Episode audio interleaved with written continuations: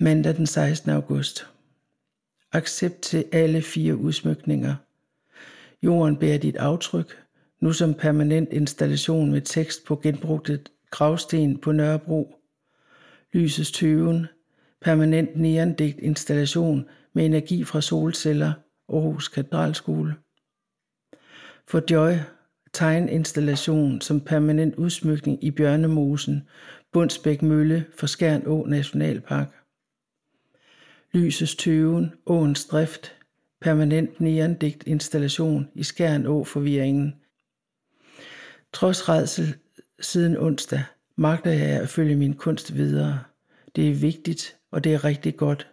Så må følelserne komme, når medicin har gennembrudt det jernlåg, som depressionen igen har lagt ned over dem. Det gamle mønster. Men de områder, der ikke har med følelser at gøre, de fungerer. Indtil nu kun redsel, kvalme og svimmelhed. De sidste to på et bærligt niveau, mens redsel, angst, katastrofe, depression kører på højeste gear, og min psykiater er forløbet tilfreds.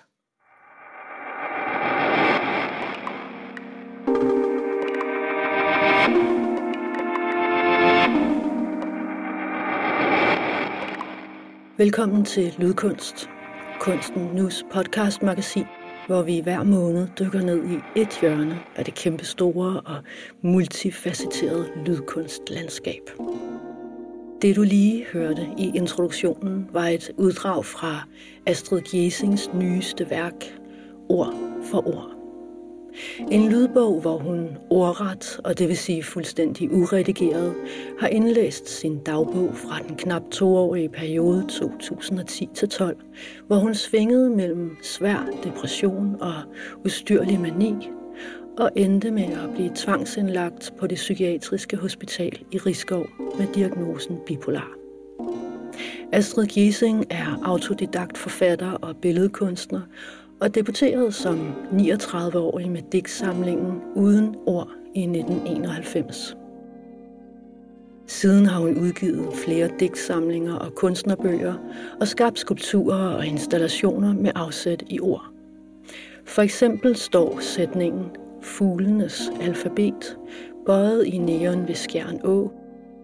Af vand er du kommet, lyser i grøn neon på det hvide fyr i Skagen i 10 meters højde, Ligesom man rundt om på Nørrebro i København kan finde ordene Jorden bærer dit aftryk, indhugget i gravsten, oversat til seks forskellige sprog og nedsat imellem fortorvsfliserne. Anne Neumann Clement har besøgt Astrid Gjesing i hendes hjem i Aarhus for at tale med hende om at leve med den psykiske lidelse bipolar, og hvordan den kommer til udtryk i hendes to seneste værker. Den dagbogsbaserede lydbog ord for ord, udgivet på Museum Ovatarsis forlag, og lydværket om sorg, som er skabt til, at man kan høre det, mens man sidder på en af bænkene i parken ved det psykiatriske hospital i Rigskov. Denne episode af Lydkunst handler om Gesings forhold til ord. Om et barndomshjem fyldt med ord, men uden omsorg. Om at gøre sproget beboeligt. Om at bruge ordene til at komme hjem om tekst og kontekst, om forskydning og bevægelse, om tekst fra nuet til papiret, og hvad der sker, når man indlæser sin egen dagbog fra en psykiatrisk indlæggelse.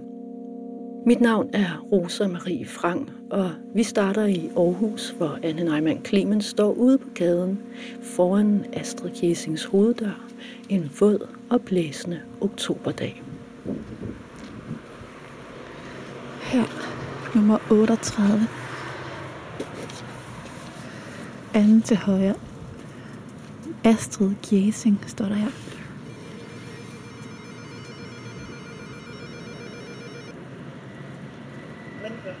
Tak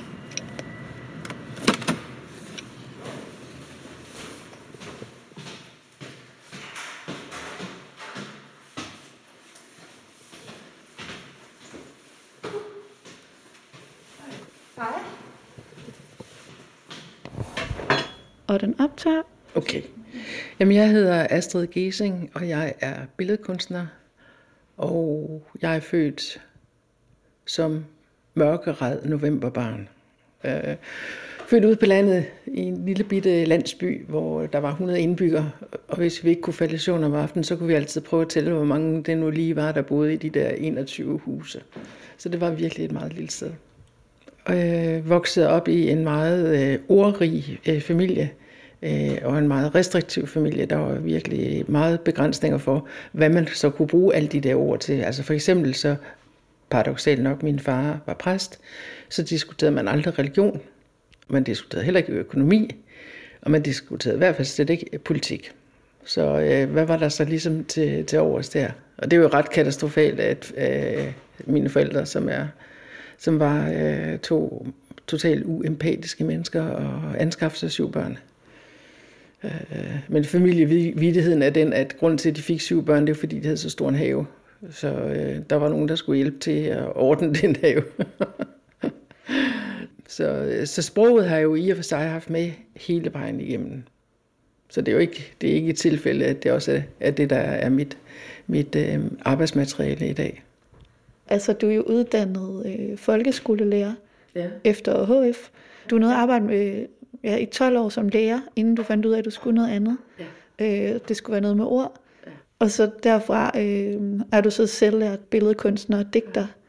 Øhm, du debuterede med det her ord uden ord. Uden ord hedder den, ja. Ja, Øh, og jeg er så illustreret af min, øh, af min kæreste, daværende kæreste. Så, øh, så det blev vores, øh, vores fælles værk der tilbage i, jeg mener det er i 91. Ja, det Ja. er det også. Ja. Og der har du været, øh, hvor gammel? Mm, 91, der har jeg været 39. 39 år. Ja. Siden lavede du så øh, din anden bog, der hed Der hedder ordbog. Ordbog. Ja. Øhm, og så, øh, Så er der så den, der øh, som udkom her i øh, juni måned. Øh, jeg havde egentlig forestillet mig, at jeg skulle lave en bog, hvor jeg, hvor jeg valgte øh, nogle af mine journalsider ud. Men øh, journal, det betyder jo også en dagbog. Så det, jeg så har gjort her i, øh, i den tredje bog, det er, det er egentlig bare en, en skrivning uden, uden censur. Ja. Øh, og så f- havde jeg jo så mange øh, overvejelser, når det nu er en dagbog, øh, hvad gør man så? Kan man begynde at redigere i en dagbog? Og det besluttede jeg mig til, at øh, nej, det synes jeg ikke. Ik- ikke hvis jeg, det, det var det, jeg ville at udgive en, en, en dagbog, så skulle den ikke redigeres, fordi efter hvilket princip? Onsdag den 25. august. Og denne dag var endnu værre end i går. Et totalt omsluttende helvede. Alle disse ørkesløse spekulationer, de følelser programmeret af urmønster eller analysen. Hjælp mig, hjælp mig. Torsdag den 26. august. Jeg får det værre. Ordene er sluppet op. og øh, vi skal tale om dine to øh, seneste værker. En bog, som er blevet til også en lydbog, der hedder Ord for Ord. Og et, kan man sige, digt, som er blevet til også en audio walk. Mm. Øh, Ja. den her omsorg, eller ja. omsorg. Ja. Øhm, og ja, begge dele øh, handler om, om psykisk øh, sårbarhed og sygdom. Øh, jeg ved ikke, om du, altså inden vi snakker nærmere om værkerne, kan prøve at fortælle, øh, hvad det vil sige, den ledelse, du selv har lige i dag. Første gang, jeg faktisk øh, var til psykiater, der var jeg 18 år. Og øh, dengang stillede man diagnosen øh, ungdomsløvsind, og det er jo skizofreni. Men øh, så har jeg i mange år siddet i, øh, i en psykoanalyse hos en psykiater, som desværre ikke var i stand til at diagnostisere mig øh, rigtigt. Og det vil sige, at jeg jo så heller ikke kunne få en rigtig behandling. Så først her for otte år siden fik jeg den voldsomste depression, jeg har haft hele mit liv, og valgte så at blive indlagt. Um, jeg følte, at jeg, sådan, jeg lagde mig ned på ryggen med alle fire puter ud til siden og sagde, nu må I altså tage over, for jeg kan ikke mere. Og så gik det egentlig slag i slag de næste to år med, med syv indlæggelser i alt og en diagnose som uh, bipolar, hvilket man jo altså tidligere kaldte for maniodepressiv. Um, øhm, og så voldsomt, at jeg øh, den næste sidste gang, jeg har været indlagt, blev tvangsindlagt med en øh, manisk psykose. Og det, øh, der har jeg simpelthen tre dage i mit liv, som, øh, som jeg ikke ved, øh, hvor, jeg, hvor jeg var, eller, eller hvad der skete. Så øh, en tvangsindlæggelse er nok noget af det værste. Og dertil hører jo så altså også, at man bliver spændt fast, fixeret, ikke? Man bliver tvangsmedicineret også. Og de der overgreb er simpelthen så voldsomme, så øh, hvis ikke jeg var stærk, så ved jeg ikke, hvordan jeg havde overlevet. Hvad, hvad er bipolar? Du skal prøve at forklare. Jamen, bipolar er en, øh, er en psykisk øh, ledelse, der, der gør, at man svinger imellem øh, dyb depression og hæmningsløs mani. Når man har en, de, en depression, så er det jo en selv, der går ud over. Fordi så vender man jo alt ind, indad, ikke? og det bliver til de der store alt og altid og alting og alle de der øh, store absolutter, ikke? som kommer til at råde i ens tilværelse. Ikke? Øh, det har den virkning på mig, at jeg bliver sat fuldstændig i stå, når jeg har en depression. Jeg kan hverken beslutte mig til at sætte mig ned eller rejse mig op. Øh, og arbejde i de perioder er, øh, er helt umuligt. Men det, der sker i en, øh, i en mani, er, at man bliver, man bliver simpelthen grandios. Man bliver fuldstændig grænseløs og øh, vælter ind over andre folk. Så det eneste folk, de kan gøre, det er simpelthen at trække sig for at prøve at beskytte sig selv. Men altså, manien viser sig for eksempel også ved, at der, jamen, så ligger der jo bare sædler og sædler og sædler, og jeg får jo nogle fantastiske idéer, og de passer sammen på alle mulige planer. Ikke? Så på den måde ikke, er der slet ikke nogen realitet bagved det. Mm. Så. Allerede mens jeg øh, boede her i Aarhus, der som 17 år, øh, begyndte jeg at få det dårligt. Øh, jeg isolerede mig, jeg spiste ikke, jeg sov meget af tiden. Så øh, allerede der begyndte depressionen sådan at stikke sit grimme hoved frem.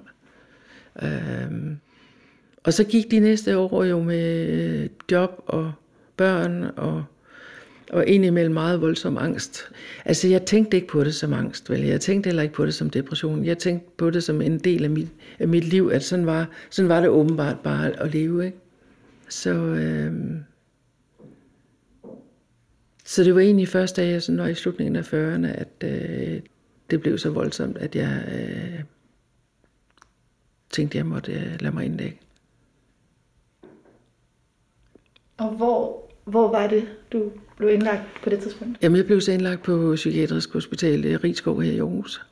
Øh, så øh, det sidste kontakt, jeg har haft med, øh, med indlæggelse, det er, det er nu to år siden hvor jeg igen fik en voldsom depression på trods af en øh, hvad skal man sige, hæftig medicinering. Og øh, der blev jeg så anbefalet at få ECT-behandlinger, altså elektrochokbehandlinger. Øh, Og øh, det valgte jeg så at sige ja til, efter at have været gået fuldstændig i panik over, at øh, det turde jeg ikke, og hvad skete der så? Og man har sådan det der, øh, hvad hedder det, øh, gøgeredden i, i baghovedet med det hvide snit. Ikke? Øh, men det har overhovedet ikke noget som helst med det at gøre. Altså, øh, det er en meget gammel behandling, hvor man selv, øh, giver en meget, meget svag strøm til hjernen. Og i dag, der foregår det simpelthen ved, at man i, i fuld narkose. Så øh, det var næsten som fra den, øh, fra den ene dag til den anden. Det øh, oplevede som noget af et mirakel. Ikke? Og jeg ligesom kunne vende tilbage til, til livet og til arbejdet til familie og venner og, og øh, leve et, et almindeligt liv. Jeg har nok det vigtigste parameter, det er, hvorvidt jeg er i stand til at arbejde kunstnerisk eller ikke. Og hvis jeg kan det, jamen så har jeg det godt. Ja. Tirsdag den 24. august. Denne morgen er den værste. Jeg ved ikke, hvad jeg skal gøre. Jeg kan ikke være her. Jeg kan ikke kontakte nogen. Jeg kan ikke tage nogen steder. Jeg kan ikke slippe fri. Det er den 15. valdoxandag. Fredag, glæde, udmattet, hovedpine. Lørdag, ok. Total udmattet, hovedpine, muskelsmerter, gik i seng. Søndag, som lørdag, mandag, mellemgrå, træt, gik i seng igen efter tre timer. Tirsdag, redsel, angst, panik, desperation, har ikke ord for det. Øhm, sidste gang, du var indlagt, var her for to år siden. Mm. Det var samtidig med, at du havde en soloudstilling. Det der var, det, der var sådan lidt øh, øh, paradoxalt, det var, at samtidig med, at jeg var indlagt, var jeg i gang med at forberede den soloudstilling på Museum Overtache.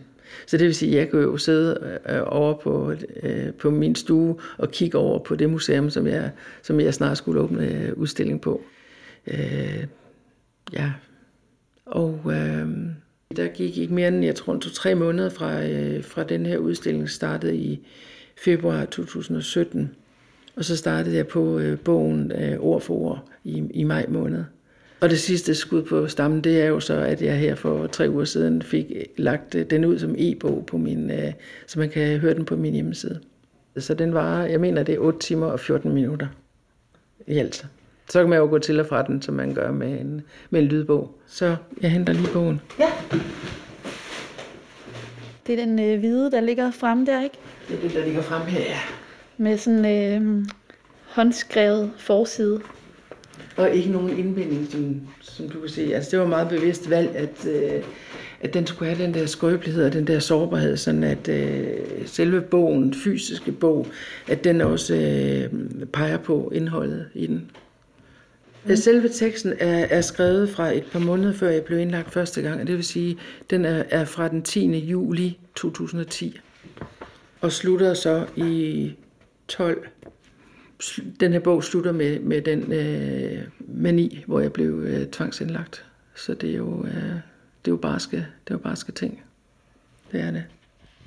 Så, så lige knap øh, to år ja, er der materiale fra ja. i den periode, ja. øh, og alt er med. Alt er med, ja. Og jeg har simpelthen øh, valgt at, at, at bruge originalerne. Den er som sagt jo altså uden, uden indbinding, så den starter lige, lige på hårdt, og den første side er en side, som er håndskrevet.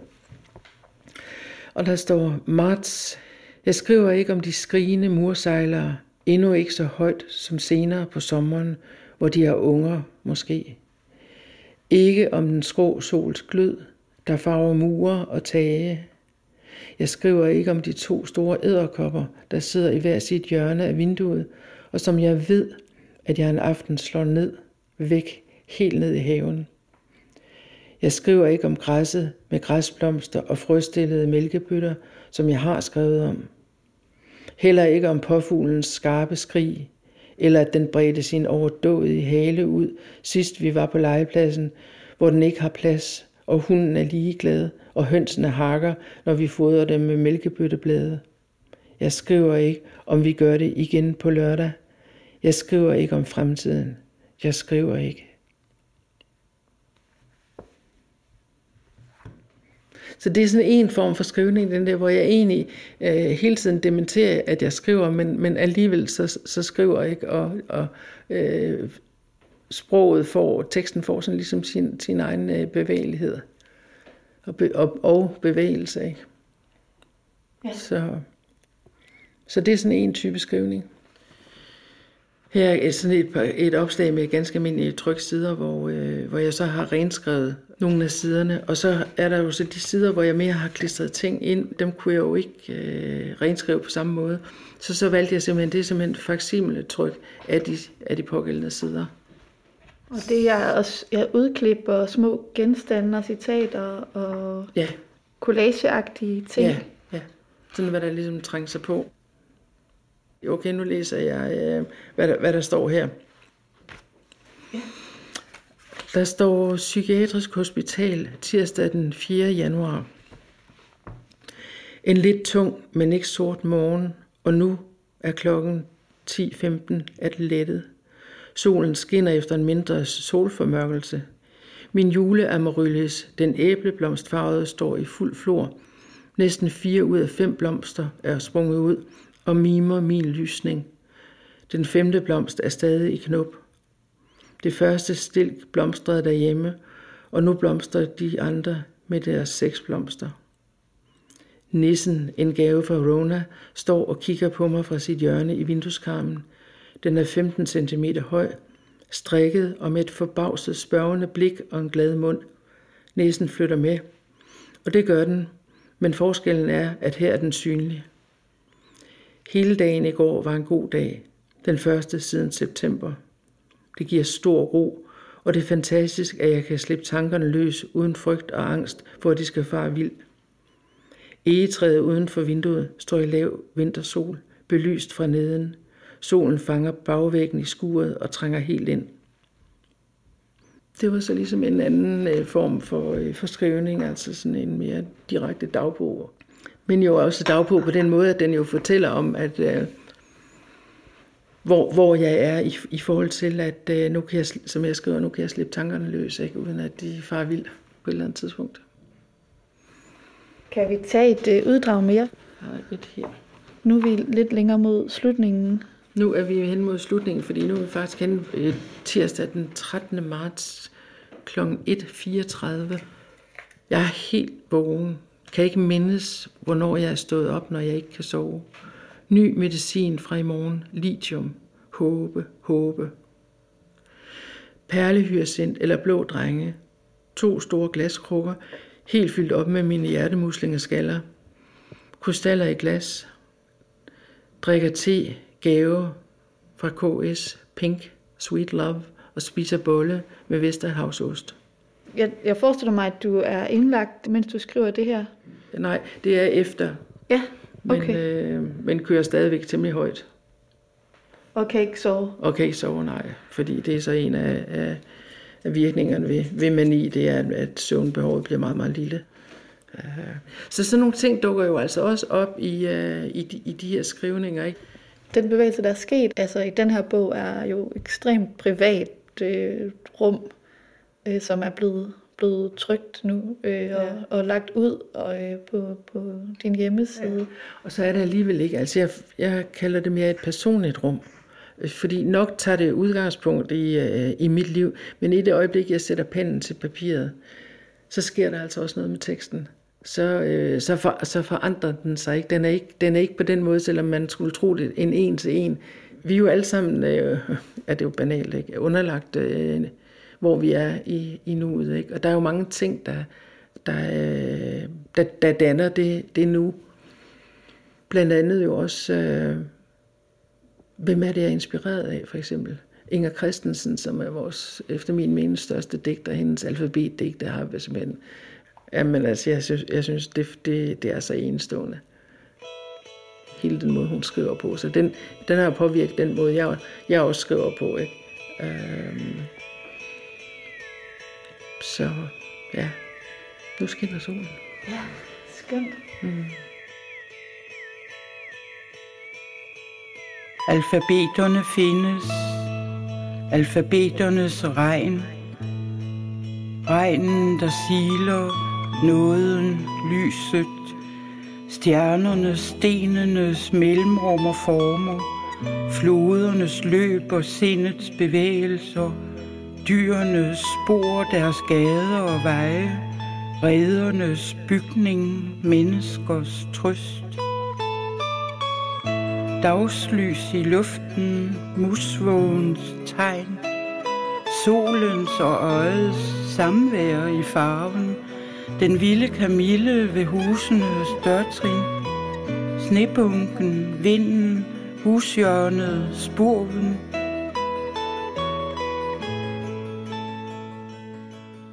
Men altså, jeg har jo altid haft gang i sådan en skrivebog. Jeg tror, jeg startede i 85 øh, med, med den første skrivebog, og jeg kan i dag simpelthen så tydeligt huske den allerførste gang, jeg skrev i en skrivebog. Og den totale eufori, jeg oplevede ved at på en eller anden måde at komme hjem.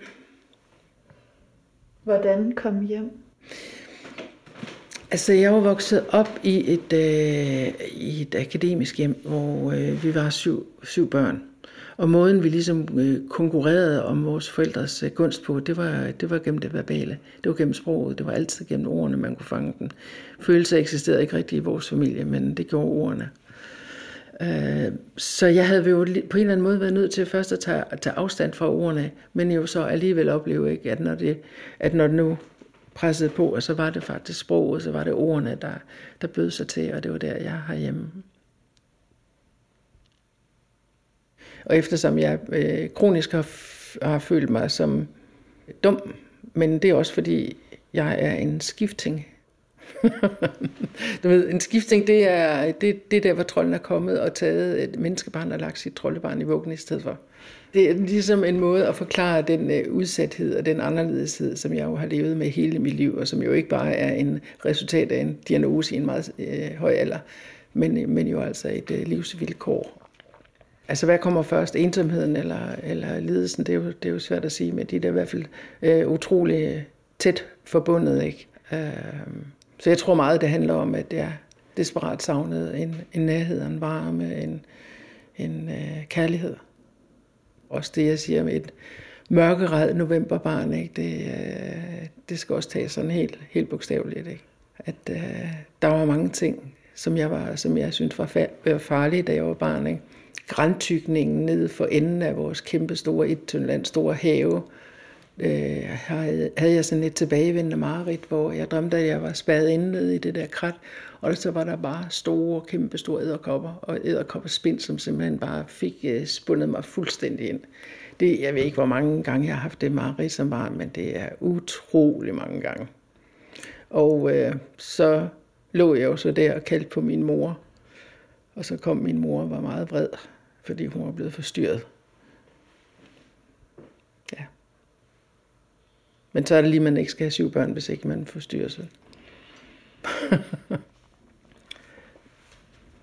Men altså for eksempel øh, sådan en, sådan en side her også, øh, der er lavet en, en ørering, som jeg fandt på, på gaden, og der er noget, øh, et, noget som kunne ligne et, et grønt kors af plastik, som jeg har øh, klistret ind, ikke? og så står der mor 12. marts død, og nedenunder står der korskvistet død og forbandet. Den er lidt hård. Den er lidt hård, ja, det er den. Men også... Men meget sigende jo. Øh, altså, er det din mors... Øh, det er min mor. Dødsdato? Døds, dødsdato, ja. Den 12. marts 2007. Ja. Jeg kan huske, da jeg lavede ordbog, øh, og glædestrålende forærede den til min mor, øh, så siger hun, hvad skal jeg med den? Ja. De fattede aldrig mit arbejde. Det, det kunne de slet, slet ikke det var igen et udslag af hende af Astrid. Så for dem var jeg ikke, øh, var jeg ikke kunstner. Jeg har lagt mærke til, øhm, at du har en tatovering på, øh, på overarmen. Ja. Øh, med, med det samme udsagn, som jeg kender fra Nørrebro, mm. øh, på, på de her gravsten i belægningen, og ja, som også har stået i næren ude foran psyk. Ude, ude foran psykiatrisk hospital, ja, ja. der har de stået. Hvor, hvor stammer den sætning fra? i, i sin tid, da jeg tilbage i, i 97 arbejdede med den øh, sammen med, med, med to andre korte tekster, som igen jo egentlig udsprang af den der øh, skriveblokering. Øh, fordi så var jeg jo helt nede med at undersøge, jamen, hvor meget skal der til, for jeg synes, det er et digt. Øh, og jeg nåede frem til, at to ord øh, var for mig nok til at kunne, øh, kunne skabe et øh, digt. Og det blev så en af, en af teksterne til, øh, øh, til det mit øh, næren digtprojekt, nemlig øh, Fuglenes alfabet i blå, i blå næren.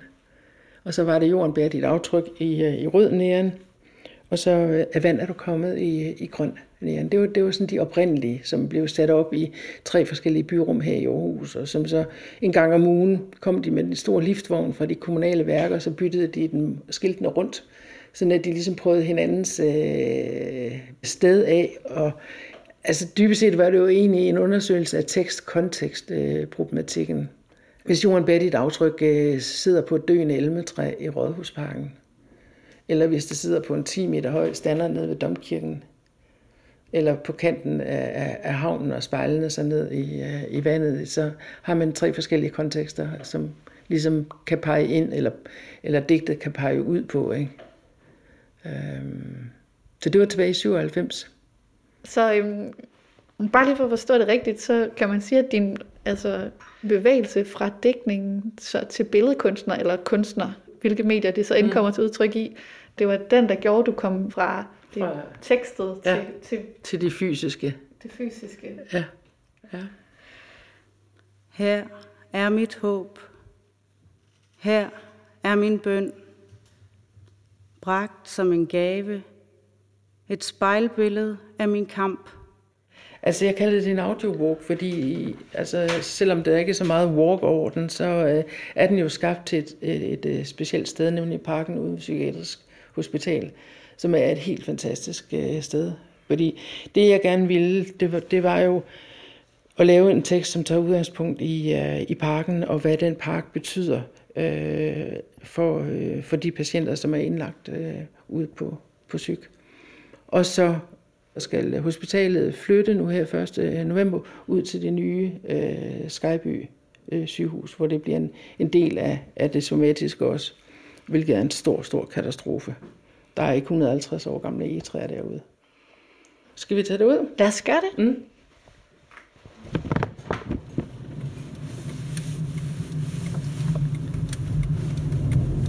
Og nu drejer vi fra øh, ved Vi skal ned til psyk. Psykiatrisk Hospital. Ja. Også kaldet Psyk. Psyk, ja. Så, længe, så længe det varer. tale. Ja, der står også nogle store skilte med psykiatrien flytter til Rigskov. ja til Skyby. Til Skyby, ja. Fra Rigskov til Skyby, Ja. ja. ja. Det er her i november måned. ja. nu kan vi se vandet. Ja, se engang, ikke? Ja. Smukke, smukke gamle egetræer. Hun over 150 år gamle, ikke? Det er virkelig fantastisk med de her store, mørke stammer. Ja. Og kæmpe kroner, der sådan har plads Ja. omkring sig. Det er så sjældent at få lov at se de der sådan enkeltstående træer. Prøv at høre også lyden, ikke?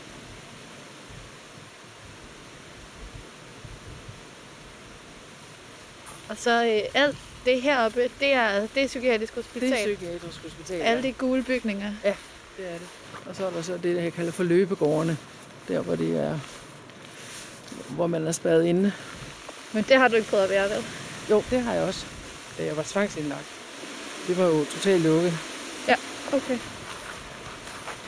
Skal vi se, om jeg kan finde, der er sådan, det er sådan et lidt afsides liggende sted. Jeg tror, der var 21 bænke i alt, jeg fandt frem til. Er det den her? Det er den her, ja. Ja. Jeg synes simpelthen bare, det er... Vi kommer, ikke? Så øh, vender bænken ryggen, og, og den vender front bare ind i et buskage. Så øh, altså, er buskaget vokset op rundt om bænken, eller er der nogen, der bare har øh, flyttet den, fordi, fordi de gerne vil til lidt mere fred? Så her der, er. der har du malet øh, en, en gul... Øh, Mm. Ja, en gul markør, så man ligesom kunne se, at der måske skete noget her.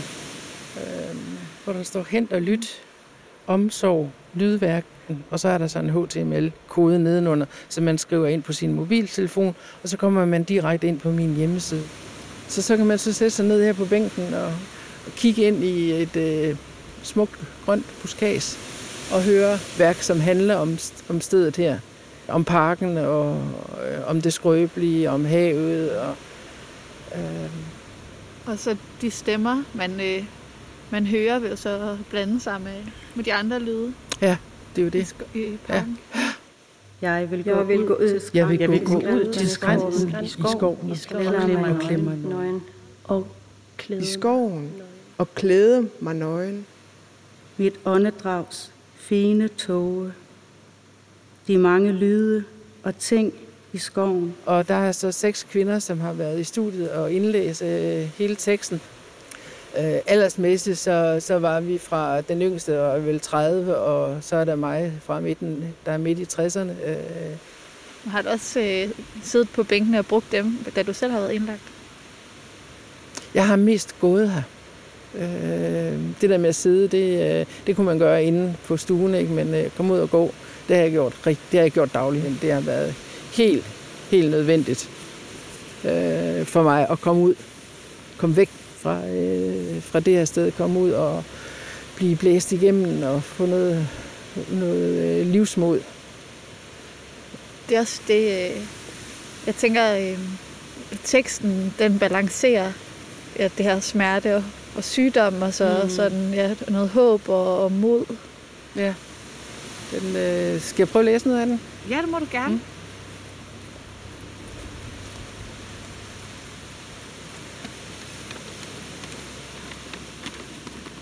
Viser hende høje tåretræer og marker af blomstrende vemod.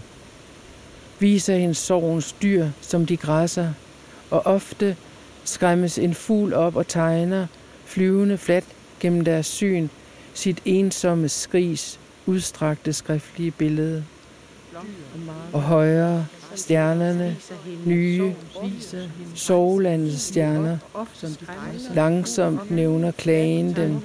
Her en fugl og se og tegner. Ridderen, lyvende, staven og fuldere stjernebillede kalder de frugtkrans. Udstrakte skriftlige billede. Derefter op mod polen, vugge, vej, den brændende bog, dukke, vindue, men på en sen, sydlig himmel, ren som set i det indre af en velsignet hånd, det klart skinnende M, som betyder mødrene. Okay, nu begynder det at regne. Ja. Det lange ben foran. Ja.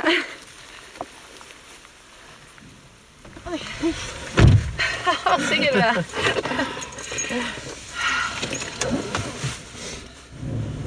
En god lille bil, du har. Det en lille bil, ja. Den hedder Rosa, min bil, for det ikke skal være løgn. Den er ellers meget rød. Ja, det er derfor. Det er fint, den har et navn. Jeg synes, mine børnebørn også er meget morsomt. det er så godt med deres skøre mormor.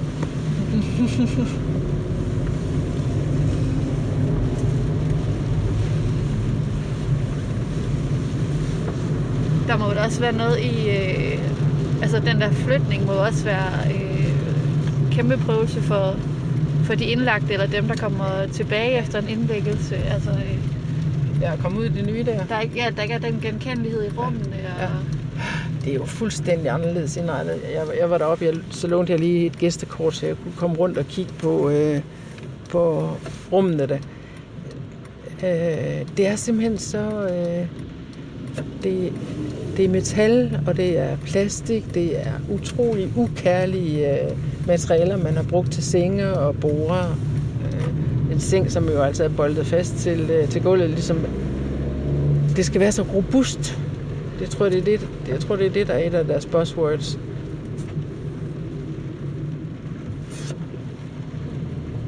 Og, og som ikke har den, øh, den nærhed og den taktilitet, som, øh, som træ jo har. Øh,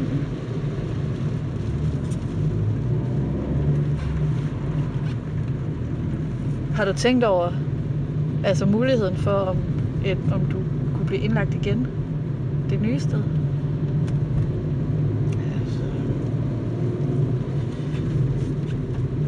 det håber jeg selvfølgelig ikke, at, at, øh, bliver, at det bliver aktuelt.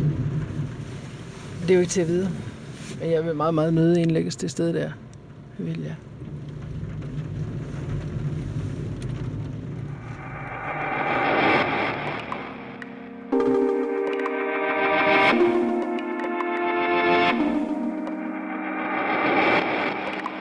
Det var alt for denne 45. udgave af Lydkunst, Kunsten Nus podcast.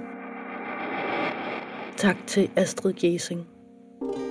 Du hørte uddrag fra hendes værker Ord for Ord fra 2018 fra audiowalken om sorg lavet til Parken ved Psykiatrisk Hospital i Rigskov med inspiration fra Rainer Maria Rilke, T.S. Eliot, Sylvia Plath, Walt Whitman og Inger Christensen, indtalt af seks forskellige kvinder og sat sammen af komponist Sisse Lunø, også fra 2018 og fra Inger Christensens Alfabeterne findes fra digtsamlingen Alfabet fra 1981 med musik af Jørgen Ingman. Vi lægger som altid links ud til, hvor du kan høre begge Astrid Kiesings værker i deres fulde længde. Lydkunst podcast udkommer med støtte fra Statens Kunstfond, Dansk Komponistforening og Sonningfonden. Du kan abonnere på Lydkunst podcast i din foretrukne podcast-app, og hvis du går ind og rater podcasten, bliver vi selvfølgelig rigtig glade, for så kan vi nå ud til endnu flere. Anne Neumann Clement havde mødt Astrid Giesing. Jeg hedder Rosa Marie Frank, og Kasper Janus Rasmussen stod for masterering. Har du tips, idéer, ris eller ros til vores arbejde, så hører vi så hjertens gerne fra dig. Tak fordi du lyttede med.